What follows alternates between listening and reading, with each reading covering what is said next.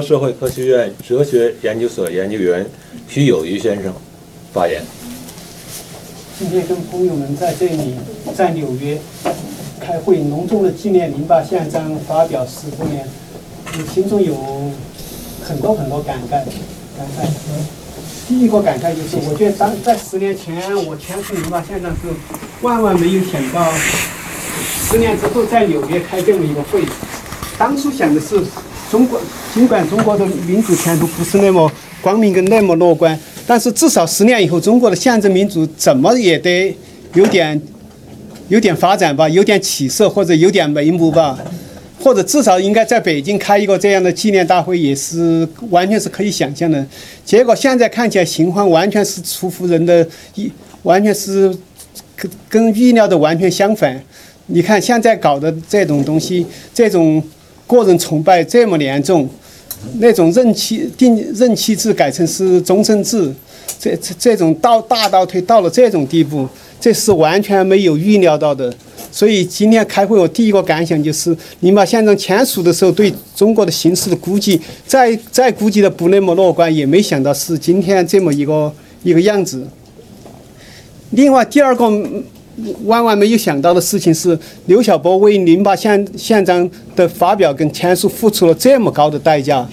这是当也是一个完全没有想到的事情，而且最后居然是在监狱里面被迫害致死，这一点是怎么都没想到会会有这么一个这么一个令人悲伤的一个结局。当初我觉得，我自从二零一五年到到美国来了以后，每年都在算，觉得。在在盼望刘晓波再过几年就要出来了，再过几年就要。其实如果他不死的话，我们现在可能就会在做迎接他出来的这种准备了。当时我自己心理上做了充分的准备，我见了很多像中国的很重要的一些政治家，他我我感觉他们都是非常有悟性的人，比方广东的李泽大字报的李正天，还有中国著名的造反派头目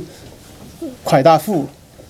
但是跟他们相比的话，刘晓波是最有悟性的。我跟他们打交道有这么一点是，他们长期坐牢以后，他们有一个自觉性，尽管他们在狱中没有停止思考跟跟学习，但他们觉得坐牢以后对对社会还是会有一个脱节的。我跟刘晓波打交道这一点他就很明显，他出来以后，他们这些都是非常自觉的，要找那些熟熟悉社会思潮的人，要讲我坐牢这几年。到底发生了些什么事情？到底冒出了哪些人物？他们在思思考跟在启蒙方面做了有益的事情。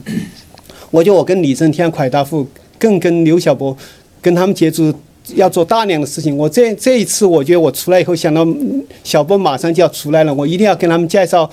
哪些冒出了哪些书、哪些人，跟他们详详细细、痛痛快快的彻夜的大谈三天三夜。结果没想到这种晴天霹雳，结果就这么。不明不不白的就就这么就死了，我觉得这是一个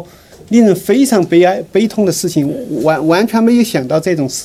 是会是这么一个事情的。但回想到零八宪章签署的时候，我觉得也有很多想不到的东西。我觉得刘晓波找找我争取我签名的时间比较早，大概是二零零八年十一月份，当初我还觉得没看出他有太大的意义。后来搞出来以后，我还对刘晓波是真是非常之佩服的。签名的人那么多，一批一批的，一直积积蓄到现在上万人的这种签名，而且签名的人里面那种社会层次之丰富，既有很多大量的普通的一般的民众，而且就算是比较有半官方地位的这些社会名流，他们很多时候，我我就很知道情况，他们很多人是不怎么参加签名的，他们不一定是怕，他们不不。不希望自己用这种方式来做这件事，但零八先生完全突破了这些东西，大大的出乎我的意料之外。那么多知名人士打破了自己的惯例，勇敢的签上了名，大量的不知名的一般的民众都来签名，这点也是一个让我是完全没有想到的事情。关于林巴先生，还有一个没有想到的事情就是，刘对刘晓波的这种惩罚跟处罚是那那么严重。呃，刚才就像胡平先生提到的，刘晓波确实是自己没有没有预料到这一点。至于十十一年的这种重刑，也是没有预料到的。我当初在北京，我听到一个比较可靠的内部消息，当局实际上有后悔，他那种后悔就是说，如果判了十一年，最后诺刘晓波获得诺贝尔和平奖的时候，当局后悔了。当局有一个说法，如果他判了八年，他就得不到。我觉得这个这个说法实际上是一个很愚昧的一个说法，而且我觉得这种计算，我觉得是一个非常没有心肝的一个非常非常糟糕的一个计算。判多少年就刚好又要处罚他，最后又让他拿不到奖。我觉得这个想思路本身就是一个极其可恶跟可悲的、非常可笑的一个想法。但是我觉得当局那种出重手这么搞的话，确实是一个令人没想到的东西。我最后讲一个关于林巴先生，还有一个没想到的事情，就是当局判刘刘晓波刑的时候，把林巴先生作为一个重要的证证据之一了。而那种证据之荒谬，我觉得是简直是一个很难令人想象的。我自己完全没想到，当局可以愚蠢跟那种蛮横不已无理到这种地步。因为在我我仔细研究过北京市中级人民法院关于刘晓波判刑，谈到林巴县长的时候，判刑里面说刘晓波在。提嗯，组织的零八县长提到了，就是未来的中国那种政体要有联邦制，这居然作为判刑的一个理由。其实熟悉中共中国共产党历史都知道，联邦制最早共中国共产党本身自己就提出了这一点，他在第二次全国代表大会上自己就提出了这一点。你怎么把自己曾经提作为？纲领提出的东西作为一个判刑的理由呢？还有一点，我们如果更熟悉中中共的历史的话，在五十年代初的时候，中国的最高层几乎所有的成员都参加了，在考虑中国是不实行联邦制。因为当时中国是学习苏联，苏联名义上、表面上是是实行联邦制，就中共自己有这种主张，而且自己准备实行的东西作为判刑的依据，为这些东西是非常难于。荒谬到了，你是一个难以置信的人，那那那，你又把把中国共产党置于什么什么地步呢？我觉得，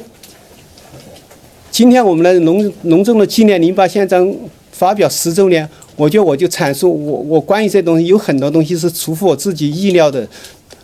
但是。我觉得中国最后要实现零零八宪章指定的这种目标，我觉得这一点是最我我是丝毫不吃惊的。只不过这一天是有早有晚的问题，我们可以做做一个